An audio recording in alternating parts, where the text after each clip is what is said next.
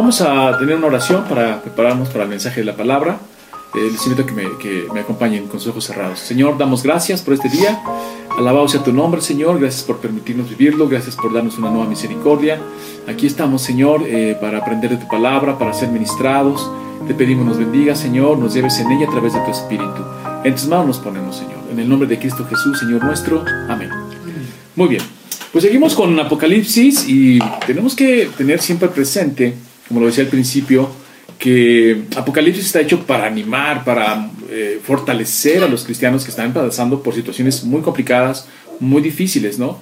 Y ese es un mensaje para toda, toda época. Nosotros hoy podemos ir a la escritura, ver Apocalipsis ver lo que los hermanos vieron, ese mensaje primario que les da Jesús a través del apóstol Juan, se los hace llegar y ellos se animan, ¿no?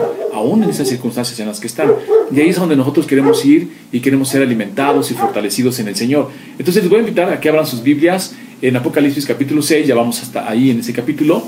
Estamos ya viendo los sellos, ya Cristo ya lo hemos dicho, ya lo hemos platicado. Cristo ya toma ese librito que está en las manos del que está sentado en el trono, sabemos que es eh, Dios Padre, y empieza a abrir los sellos de tal manera que empiezan a suceder las cosas. Y recuerden que eh, hay varias posturas, siempre lo mencionamos para que eh, no haya confusiones de, bueno, yo oí esto y había el otro, quién tiene la razón.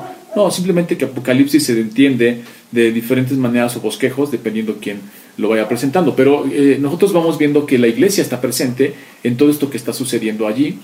Y recuerden, otra cosa importante para ir desarrollando todos estos eventos es que son en ciertos momentos simultáneos, ¿no? No son uno después de otro, porque entonces eh, eh, tendríamos muchísimos problemas para entenderlo, ¿no? Si no se dan simultáneamente. Por decir algo, la semana pasada hablamos de eh, capítulo 6, dice, vi, vamos a empezar, capítulo 6, versículo 1, vi cuando el Cordero abrió uno de los sellos y oí uno de los cuatro seres vivientes decir con, como con voz de trueno, ven y mira. Y miré, y aquí un caballo blanco, y el que lo montaba tenía un arco, y le fue dado una corona, y salió venciendo para vencer. Bueno, ese es el primer eh, caballo que sale, blanco, ya dijimos que blanco significa pureza, victoria, etcétera, y venciendo para vencer. Dimos una explicación de este símbolo, eh, quién es ese caballo, ese jinete, y dijimos que es la palabra, el evangelio, ¿no? Es el evangelio que sale venciendo para vencer. Ya el sermón pasado eh, dimos la explicación de por qué podría ser Cristo sí, pero no en esta forma, porque no se va a ver abriendo un sello y luego viéndose él saliendo, sino la palabra, el Evangelio. Y también explicamos que el Evangelio pues, es Cristo mismo, ¿no? Es, eh, eh, si tú quieres conocer a Cristo es el Evangelio. Y entonces en el Evangelio pues, está narrado una persona, está más bien, se nos muestra una persona, que es la persona de Jesús. Bueno, ahora vamos al segundo sello, pero es importante que vayamos viendo que esto es simultáneo. Se abre un sello, se abre otro sello y las cosas empiezan a suceder. Fíjense bien en el versículo 3. Cuando abrí el segundo sello, eh, oí, y oí al, al segundo ser viviente que decía, ven y mira. Y salió otro caballo bermejo y al que le montaba le fue dado poder de quitar de la tierra la paz y se matasen unos a otros y se le dio una gran espada. Bueno, Vamos a empezar a entenderlo. Si recuerden quién, quién está abriendo esos sellos, quién tiene ese poder y está ah, haciendo que sucedan las cosas. Es el Cordero Inmolado, Cristo Jesús. El rojo significa sangre derramada y sugiere guerra. En el discurso escatológico de Cristo, en Mateo 24, del 6 al 7, Jesús dijo, ustedes oirán de guerras y de rumores de guerras. Se levantará nación contra nación y reino contra reino. ¿no? Ya Jesús había eh, en su mensaje en la tierra cuando estuvo aquí, eh, anunciado estas cosas, ¿no? que iban a venir y que iban a pasar. Dice, y al que estaba sentado en él le fue dada autoridad para quitar la paz de la tierra y que se matasen unos a otros y se le dio una espada. Bueno. El jinete que va en ese caballo personifica el mal que se opone contra Dios, a su palabra y a su pueblo. Entonces ahí vamos teniendo ya un panorama más abierto de lo que está sucediendo sale el Evangelio venciendo para vencer, pero también sale este caballo rojo a oponerse al Evangelio, a oponerse a la palabra, a oponerse al pueblo de Dios y a quitar la paz, ¿no? O sea, simultáneamente eh, va, claro, el Evangelio sale venciendo para vencer, que es la gran diferencia acá. Eso vamos a ver, vamos a ver esos contrastes en Apocalipsis, que de repente vemos que pues sí, también eh, hay alguien que se muere y resucita, pero es como, como parodias que va teniendo, ¿no? De lo que es Cristo, de lo que es el, reino, de lo que es su justicia. Eh, va como siendo una parodia al Satanás, ¿no?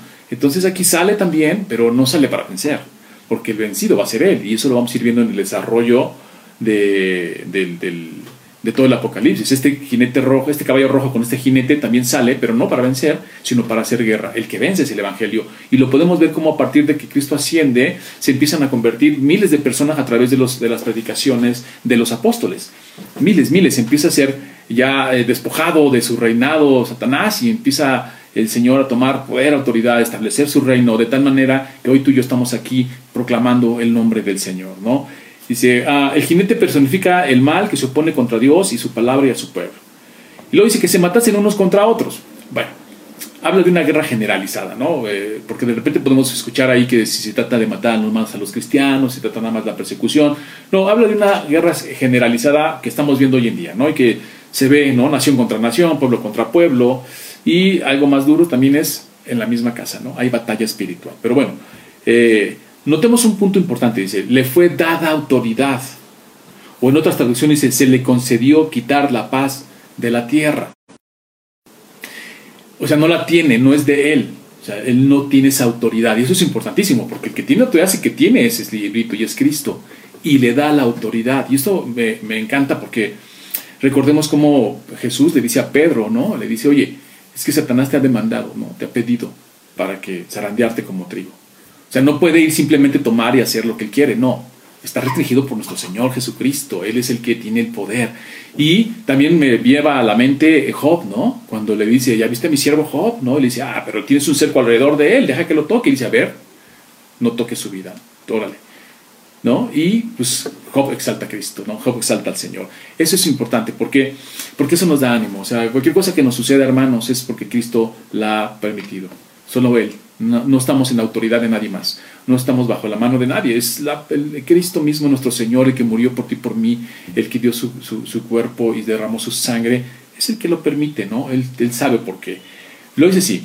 Eh, primero, vemos al caballo blanco y a su jinete saliendo para vencer y simultáneamente el caballo que va a oponerse al jinete, que es el caballo rojo, ¿no? Con el jinete, eh, que personifica el mal que se opone contra Dios. Ya dijimos, a su palabra y a su pueblo. La oposición a la y enseñanza del Evangelio con frecuencia conducen a grandes conflictos, incluso en la propia familia. ¿Sí? Y dice Mateo 10, 34, 36, no penséis que he venido para traer paz en la tierra, es hablando Jesús. Eh, no he venido a traer paz, sino espada, porque he venido para poner en disensión al hombre contra su padre, a la hija contra su madre, y a la nuera contra su suegra. Y los enemigos del hombre serán los de su casa. O sea, ya, ya sabemos perfectamente qué pasa cuando alguien de nosotros es llamado al Evangelio, es llamado a Cristo, es llamado a sus pies y la otra parte de la casa no. Se pone difícil, ¿no? Hay conflicto, hay división, hay, hay eh, situaciones que se dan dentro de la misma casa porque alguien se convirtió, porque alguien fue llamado al Señor, ¿no?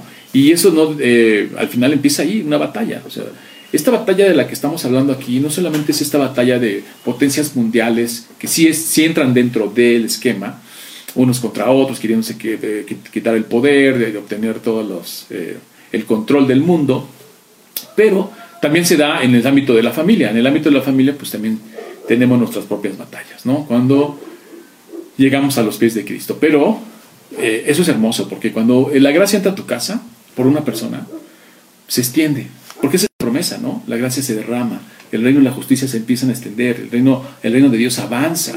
Por decir algo, eh, por testimonio lo digo, yo soy una generación, soy la tercera generación cristiana, porque eh, la gracia de Dios entró eh, a través de mi abuelo, y mi abuelo pues entró la gracia a la casa y se fue expandiendo a través de generaciones.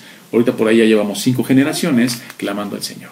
Pero no ha de haber sido fácil, no ha de haber sido fácil, ¿no?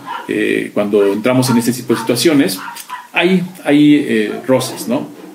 Dice, eh, pero el mal por sí mismo no tiene autoridad propia, porque es Dios quien lo controla y fija los límites. En sus manos permanece el control de los asuntos humanos. Él es el que domina, Él es el que tiene control. El libro de Hechos nos narra una y otra vez cuando los apóstoles fueron perseguidos por predicar el Evangelio. Fueron azotados, encarcelados, apedreados, de todo les pasó. Pero ellos les daba gozo haber sido maltratados por el nombre de Cristo. Se sentían orgullosos de eso, se sentían bendecidos. Y miren, quiero eh, ahí quisiera una historia, dos historias para que eh, entendamos un poco lo que está pasando. Ya Jesús les había dicho va a venir esto y ellos lo empezaron a vivir. En Hechos 14 dice así.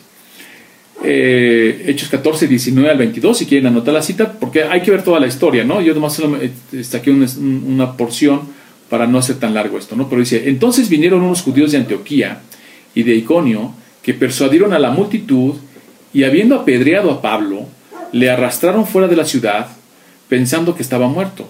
Imagínense el tipo de golpiza que le dieron. Pero rodeándole los discípulos, se levantó y entró en la ciudad. Y al día siguiente salió con Bernabé para Derbe. Y después de anunciar el Evangelio a aquella ciudad y de hacer muchos discípulos, volvieron a Listra, a Icono y a Antioquía. Fíjense bien, hermanos, confirmando los ánimos de los discípulos, exhortándoles a que permaneciesen en la fe y diciéndoles, es necesario que a través de muchas tribulaciones entremos en el reino de Dios. Wow, yo leo estos pasajes y siempre quedo sorprendido. ¿Por qué? Porque después de esa golpiza, la gente lo apedrearon. Y de tal manera que pensaron que estaba muerto y lo fueron a echar por allá, casi casi a aventar allá afuera, ¿no? Pero lo levantaron los apóstoles, lo rodearon y es que lo levantaron. Y, a lo mejor, yo no sé, eh, yo hubiera hecho hasta aquí no más, ¿no? Hubiera llegado a mi casa y mi esposa me hubiera dicho no pongas en riesgo tu vida. Muchas cosas hubieran pasado alrededor de eso. Pero ellos siguieron predicando. Qué glorioso, ¿no? Y, son, son ejemplos extremos, hermano, porque muchos de nosotros hemos ido a campañas evangelísticas, hemos ido a lugares complicados y se ha puesto tenso. En algunas, no siempre, pero en algunas circunstancias se ha puesto tenso el asunto, pero pues nos animamos unos a otros y no, gloria a Dios y confiamos en el Señor y seguimos adelante, ¿no? Pero nosotros sabemos que hay misioneros que andan por allá arriesgando su vida día a día. No una vez, no dos, sino todo el tiempo. Y, qué, gran, qué gran misión, qué gran eh, bendición, ¿no? Pero nosotros aquí también podemos misionar, también podemos trabajar, ¿no? Porque pues perder ese miedo a lo que te puedan decir, a lo que te puedan a la grosería que te puedan hacer, ¿no? Porque a lo mejor no terminan apedreándote, pues a lo mejor lo más que puede pasar es que te avienten el perro, ¿no? Porque nos ha pasado que vas a tocas una casa, pues te el perro. Pero bueno, ánimo, dice Pablo, dice, animaron, dice a los demás. Era necesario, dice, que a través de muchas tribulaciones entremos en el reino de Dios. O sea, hay que prepararse. ¿No? Y dice, pero eh, ahora vemos que la soberanía de Dios en medio de todo el asunto del caballo blanco y su jinete y el caballo rojo y su jinete. El blanco sale para vencer y el rojo sale para quitar la paz. Y bueno, en algún momento nos puede quitar la paz a nosotros algo, ¿eh? Digo, esto es un hecho, eh, todos estamos en este mundo viviendo cosas, eh, sirviendo a Cristo, alabando al Señor, glorificando al Señor, y, con este ánimo de compartir, ¿no? Y en algún momento te pega, te, quita la paz, hay alguna distinción en casa, alguien no está contento, en la misma congregación se pueden dar algunas situaciones, porque ahí está, ahí está ese caballo, ese jinete quitando la paz de una u otra manera. Pero ¿qué crees? Que nosotros estamos dentro de lo que representa el jinete blanco, venciendo. ¿Sí? Al final nos tomamos la victoria de ese jinete. Al final tomamos ese ese recorrido con Él y salimos venciendo para vencer. ¿Que va a haber marcas, hermano? ¿Que va a haber roces? ¿Que va a haber heridas? Las va a haber. Pero siempre firmes y adelante, sabiendo que el que tiene ese control y ese poder es el Señor. ¿no? Y además, así el Señor es más exaltado. ¿no? Ahora, quiero narrarte eh, también sobre la soberanía de Dios, cómo Dios eh, va cubriendo todo esto, no simplemente órale, denle y a ver, agárrense de donde puedan, no es agárrense de mí. Fíjense, otro, otro relato que quiero mostrarles está en Hechos 14 y dice así, entonces vinieron unos judíos de Antioquía y de Icono, ah no, perdón, ya estaba aquí, eh, un momento por favor, aquí está ya, dice Hechos 18, 9, eh, vamos para allá, eh, y ahí quiero que vean esta soberanía del Señor, ¿no? El Señor manda a Pablo a predicar a la ciudad de Corinto. ¿okay? Es Hechos, voy a leerle una porción, pero ahí busquen ustedes, leanlo ya después y van a ver qué hermoso es. Hechos 18 o 9 dice así.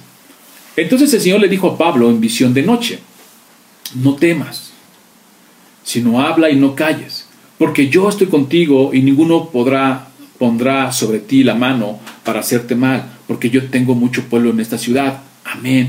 Gloria a Dios. Dice que hermoso, porque le dice, no temas. El temor es parte de lo que nosotros tenemos, ¿no? O sea, vemos a Pablo a través de la escritura, pues un gran hombre, ¿no? Pero también tenía sus temores, también tenía sus... recordemos cómo le clamó al Señor, que le dice, quítame este aguijón, ¿no?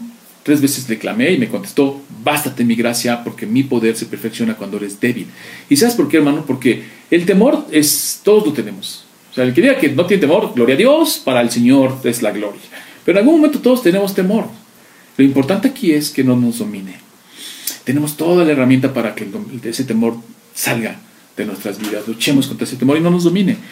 Pero Pablo también es animado por el Señor y dice, no temas, yo, nadie te va a tocar. O sea, vemos ahí esta soberanía de Dios permitiendo cosas sí, pero controlándolas.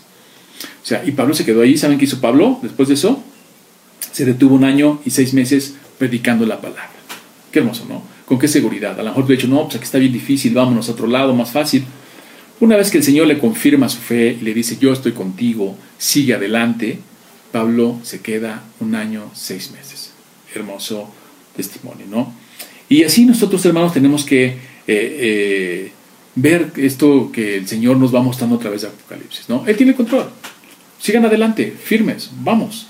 Y vamos por esas coronas, decimos, ¿no? Vamos por esas coronas. Queremos esas coronas que promete en el Apocalipsis, ¿no? Eh, la semana pasada hablamos de Hebreos 11 sobre la fe en la promesa. El Evangelio y Cristo encarnado, eh, ellos miraban algo que no alcanzaron. ¿Recuerdan? Hebreos 6, Hebreos 11, perdón, cómo ellos miraban algo que todavía no pasaba. Y murieron y dieron su vida por eso, a esa promesa. Nosotros ya vimos el cumplimiento de esa promesa. Ya miramos al pasado y decimos, Cristo ya vino, murió y resucitó. Pero ahora nosotros miramos a una segunda promesa, la segunda venida. Ahora nos toca a nosotros. Así como ellos miraron una promesa que no vieron, nosotros nos toca mirar esta segunda promesa que es que Cristo va a regresar y cuando regrese pasará por nosotros. Y lo hermoso de esto es que si Él prometió que vendría una vez y vino, ahora que promete que vendrá por segunda vez, vendrá. Y cuando venga, Señor, por favor, pasa por cada uno de nosotros. Aquí estamos, esperándote, dándote la honra y la gloria.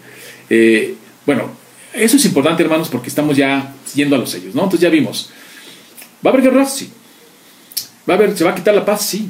¿Vamos a andar en medio de eso? Sí. Por eso la iglesia juega un papel súper importante dentro de todo ese proceso histórico. Porque la iglesia es el pueblo de Dios, ¿no? El que, a donde está la verdad, dice la, escritura. Y nosotros tenemos ese, que hacer que se extienda ese reino. Por eso la gran comisión es y predicar el evangelio a toda criatura, ¿no? Ahí es donde no se trata de traer gente a la iglesia, porque a veces se piensa así. Ah, claro, yo entiendo, mientras más gente hay, uno adentro es uno, menos afuera. Pero más bien se trata de predicar, o sea, se trata de ir y extender esta verdad, esta buena nueva que es que Cristo resucitó. Eh, murió por nuestros pecados y resucitó para nuestra justificación. Entonces, eso es realmente nuestra, nuestra comisión. Lo demás es del Señor. O sea, el Señor dice, bueno, que vengan aquí, que vayan allá. Eso es, eso es otra cosa, ¿no? Eh, si tu iglesia es grande, si tu iglesia es pequeña, tú haz la gran comisión lo que hacía en el libro de Hechos, ¿no? Así empezó la iglesia en el, este, primer siglo. ¿Qué dice el libro de Hechos? Bueno, dice que ellos se eh, congregaban, compartían el pan, perseveraban en la sana doctrina y la oración, fundamental. Entonces, y lo demás, el Señor dice, iba añadiendo cada día los que habían de ser salvos. Él es el que los trae, Él es el que los, eh, llama. Bueno, entonces, firme y adelante, hermano, vamos a seguir eh, confiando en esto, este poder del Señor, confiando en esta soberanía y animándonos día a día, ¿no? Porque eh, pues los días, como dice la Escritura, no son buenos, ¿no? Pero estar firmes, tenemos ahí el mensaje en Efesios 6, ¿no? Dice, estar firmes y una vez que haya pasado este momento malo, continuar adelante glorificando al Señor. Pero para poder estar firmes en días difíciles, que es la armadura de, Dios, que bueno, es todo un la armadura, ¿va? pero solo lo menciono, yo sé que muchos de ustedes ya conocen ese pasaje, no tenemos que fortalecer en la fe, ¿no? Tu fe va a ser atacada, como aquí dice Pablo, imagínense qué difícil era, de hecho cuando si vamos a la carta a los Corintios, él les va a decir, ustedes saben que les prediqué con temor y temblor, o sea, este temor todavía de ser apedreado, de ser todo lo que estaba pasando, ¿no? Pero siempre se animó en el Señor, siempre glorificó al Señor. Ahora vamos al siguiente caballo, fíjense bien, eh, versículo 5. Cuando abrió el tercer sello, oí el tercer ser viviente que decía, ven y mira, y miré, y aquí un caballo negro, y el que lo montaba tenía una balanza en la mano. Y oí una voz de en medio de los cuatro seres vivientes que decía, dos libras de trigo por un denario y seis libras de cebada por un denario, pero no dañes el aceite ni el vino. Ok, qué interesante. El caballo negro representa hambruna. eh, como se ilustra con la balanza eh, para medir el peso de los alimentos y con los precios muy exagerados del trigo y la cebada. Dios en, el Antiguo Testamento, hermanos, les estuvo diciendo constantemente y anunciaba a su pueblo que habría hambruna. Voy a dar algunas citas para si quieren los que les gusta leerlas. Son 2 de Reyes 8.1, Salmo 105.16, Isaías 14.30 y Jeremías 18.21, eh, 24.10 y 17.8. Y hay muchas, ¿no? Pero la idea aquí es que entendamos que el Señor siempre avisa, siempre está diciendo que va a venir hambruna, va a haber necesidad, y ahí nosotros tenemos que ser cautos, filosos, confiando en el Señor, pedirle que nos dé el pan de día a día, cada día, eh, confiar en su fidelidad. Si Él cuida de las aves, cuidará también de nosotros. Como decía Pablo, estar preparados, dice, yo ya estoy, eh, ya he aprendido a conformarme cuando hay y cuando no hay, ¿no? todo lo puedo en Cristo que me fortalece, diciendo, puedo soportar una situación de necesidad por un tiempo temporal y vendrá bendición. Esto siempre son periodos, ¿no? Y así es lo que nos llama. Dice, el voz del que exclama dos libras, que dos libras es para que vayamos entendiendo un poco, eh, se compara un kilo más o menos trigo por un denario y un denario se, se equivale más o menos al salario de un día. Entonces imagínate que por un salario de un día puedas comprar solo un kilo de, de trigo, pues es muy poco, está muy exagerado. Y 6 libras, que son 3 kilos, de cebadas por un denario, imagínate, que con, un, con tu salario, ¿no? sé cuánto es el salario mínimo hoy, y no sé cuánto ganas, pero que con tu salario únicamente puedas comprar un kilo de cebada, está durísimo, ¿no? Veo, eh, de trigo, perdón, está durísimo, durísimo. Entonces, esto habla ah, de algo difícil dentro de la situación económica. pero no dañes el aceite ni el vino el precio del trigo por un denario es muy exagerado. La parábola de los trabajadores del viñedo menciona que un denario equivale al salario de un día de trabajo. Es Mateo 22, por si quieres checarlo. Si un denario se compraba solo un kilo de trigo, el equivalente a una hogaza de pan, el trabajador no podía alimentar a su familia con esa cantidad. Entonces imagínate la necesidad que había. Para los oyentes de Juan, imagínate, de las ciudades de Esmirna, Pérgamo, Teatira y Filadelfia, que se veían obligados a pertenecer a los gremios que les exigían que adoraran a los ídolos, el mensaje era muy significativo. Recuerden, no, no tenemos que desprendernos del el contexto ¿no? que se está dando. Dice muy claro, imagínate los, las iglesias, ¿no? las siete iglesias que ya estudiamos, oían esto y ellos les obligaban. Si tú querías hoy, pues tú puedes pertenecer a un gremio, a un sindicato, etcétera, pero no te obligan a adorar a Dios. ¿no? ni imágenes ni nada. Algunos habrá ahí, por ahí unas, ¿no? Pero no te obligan. En esa época sí. Y se hacían dentro de los cultos paganos. O sea, los gremios sindicales se reunían dentro de cultos, de, este, eh, templos paganos y hacían toda una serie ahí tremenda, ¿no? Entonces tú como cristiano no querías participar, eh, como lo dice la carta de Corintios, pues entrabas en pobreza. ¿Por qué? Porque pues, te excluían del gremio, no tenías trabajo, no podías producir, no podías vender y tenías un problema fuerte, pero no negaban el nombre de Cristo, aún en esa necesidad. Dice, el significado de no afectar el aceite y el vino eh, es porque el aceite y el vino para cocinar, eh, se usaba mucho, muy, el, aceite, se usaba para cocinar y el vino como bebida cotidiana. Eran productos de uso común. Eh, ¿Esto qué nos quiere decir? Por un lado, el Señor suelta la plaga y dice, venga, que haya escasez, ¿no? y se elevan los precios, se complica todo, no puedes comprar, ¿no? Por este tipo de situaciones. En el contexto de, del Juan, pues era por los gremios, ¿no? Que se reunían, ya, como ya lo explicamos, en los templos. Hoy, ¿cuál sería? Hoy, ¿cuál sería que no podríamos comprar y que sería muy elevado y que se ponen las cosas difíciles o situaciones muy complicadas eh, que se dan en la sociedad y se van a seguir dando, ¿no? A veces pues resulta que vas y cobras tu salario y pues no es suficiente, ¿no? Y dices, uy, ¿cómo lo voy a hacer? Tranquilo, confía en el Señor. ¿Y qué dice aquí? No toques estos, estos productos porque el Señor está poniendo un límite a esa plaga. Hasta aquí. Ok, vas a tocar esto, vas a elevar esto, pero esto no porque es cotidiano. Y mi gente tiene que comer. ¿Ok? Qué bendición, ¿no? Mi gente tiene que comer, esto no lo toques, esto sí, elévalo, que se ponga difícil, pero ellos van a poder comer diario. Así que si un día tú tienes un platito de frijolitos en tu casa, amén, gloria a Dios.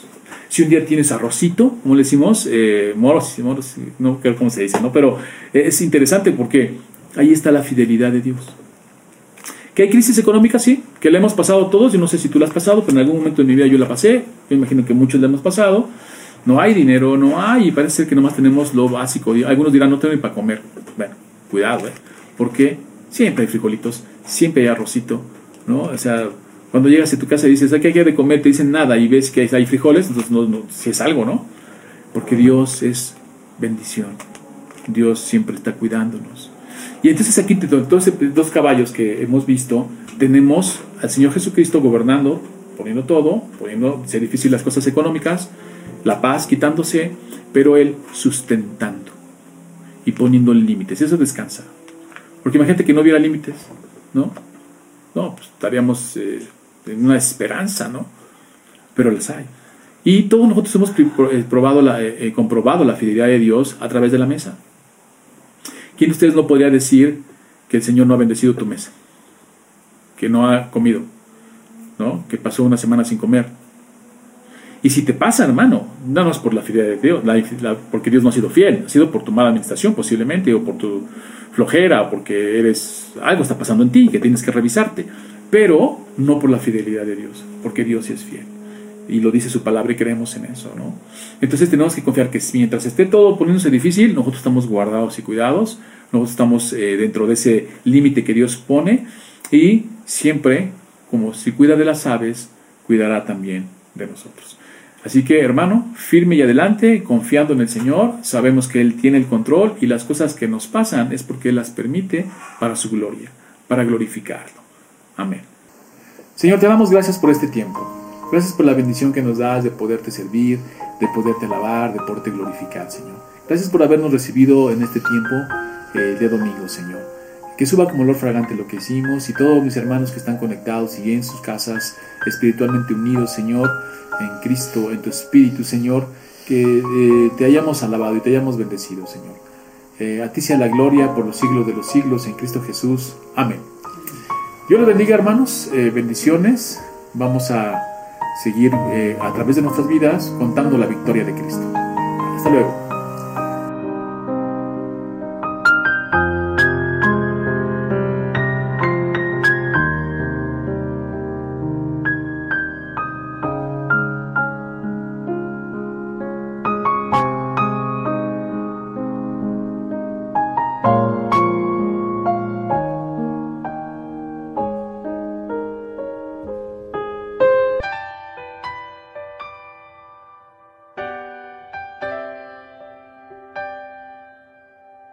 Hace ya tanto tiempo que te escuché.